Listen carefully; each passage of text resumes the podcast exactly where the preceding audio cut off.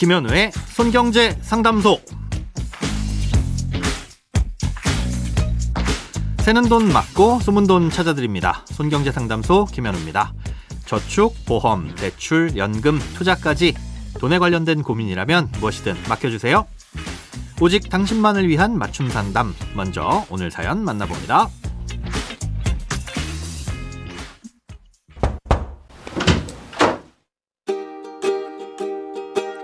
전세 보증금 관련해서 상담을 받고 싶어 글을 남깁니다.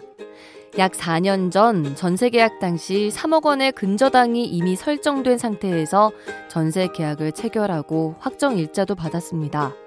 그리고 2년 후 계약 갱신 청구권을 사용해 올해 7월이 되면 전세 계약이 만료될 예정입니다. 그런데 최근 이 아파트의 등기부 등본을 떼서 봤더니 작년 2월에 은행으로부터 6억 원의 근저당이 추가로 설정되어 있는 것을 확인했습니다. 이런 상태에서 제가 전세 기간을 2년 더 연장할 경우 혹시나 여기에 문제가 생겨 압류나 경매가 됐을 때 제 보증금은 보호받을 수 있는지 걱정입니다. 그리고 연장을 하게 된다면 추가 계약서를 작성하거나 무언가를 따로 해야 하는지도 궁금합니다. 네, 어제에 이어 오늘도 전세 보증금과 관련된 사연이네요. 예, 요즘 전세 가격이 많이 떨어지기도 하고 또 전세 사기 관련 뉴스도 심심치 않게 들려오다 보니 이에 대한 걱정들이 많으신 것 같습니다. 예, 결론부터 말씀드리자면 현재 상태에서 계약을 연장하셔도 기존에 내셨던 보증금의 순위는 그대로 유지됩니다. 부동산의 각종 권리에 대한 사항은 원칙적으로 등기부 등본에 모두 기재되게 됩니다. 소유권이 바뀐다든가 담보로 잡혔다든가 하는 내용들을 누구든 볼 수 있도록 기록해서 공개해 놓는다는 거죠.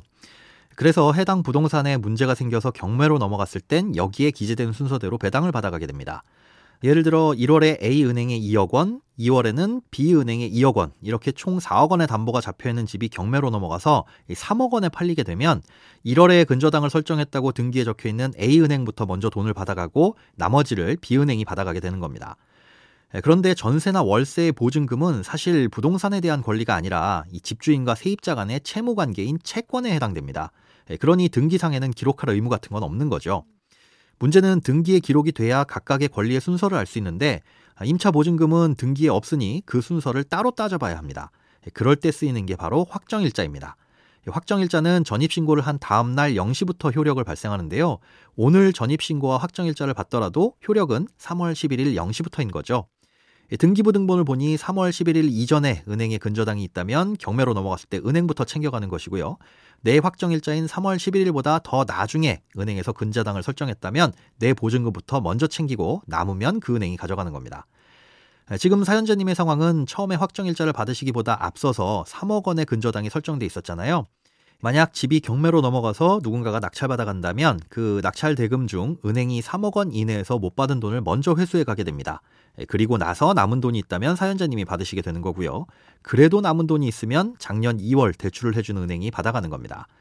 예, 그 집이 경매로 넘어가서 얼마에 팔리게 될지는 모르기 때문에 무조건 안전하다고 말씀드릴 수는 없지만 선순위로 대출과 세입자가 있음에도 2월에 은행이 추가로 대출을 해준 걸 보면 은행도 안전하다고 판단했다는 뜻이니까 어느 정도는 안심하셔도 될 것 같습니다. 아, 이번에 계약을 연장하실 때 계약서를 새로 쓰실 필요는 없습니다. 아, 계약 내용이 바뀌지 않는다면 묵시적 갱신으로 별다른 의사 표현 없이도 계약을 연장시키셔도 되는데요. 다만 보증금이 지금보다 증액된다면 이 증액된 부분만큼은 계약서를 새로 쓰고 그 계약서만 확정일자를 따로 받아야 합니다. 예, 그리고 증액된 금액만큼은 순위가 새롭게 계약을 맺은 시점이 되기 때문에 현재 상태에서 가장 후순위가 됩니다. 예, 정리하자면 3억 원 근저당, 다음에 사연자님의 기존 보증금, 그리고 작년 2월 6억 원의 근저당, 그리고 마지막으로 증액된 보증금 이런 순서로 배당이 되는 겁니다. 크고 작은 돈 걱정 혼자 끙끙 앓지 마시고 imbc.com 손경제상담소 홈페이지에 사연 남겨주세요. 검색창에 손경제상담소를 검색하시면 쉽게 들어오실 수 있습니다. 여러분의 통장이 활짝 웃는 그날까지 1대1 맞춤 상담은 계속됩니다. 돈 모으는 습관 손경제상담소 다음 주에도 새는 돈 맞고 숨은 돈 찾아드릴게요.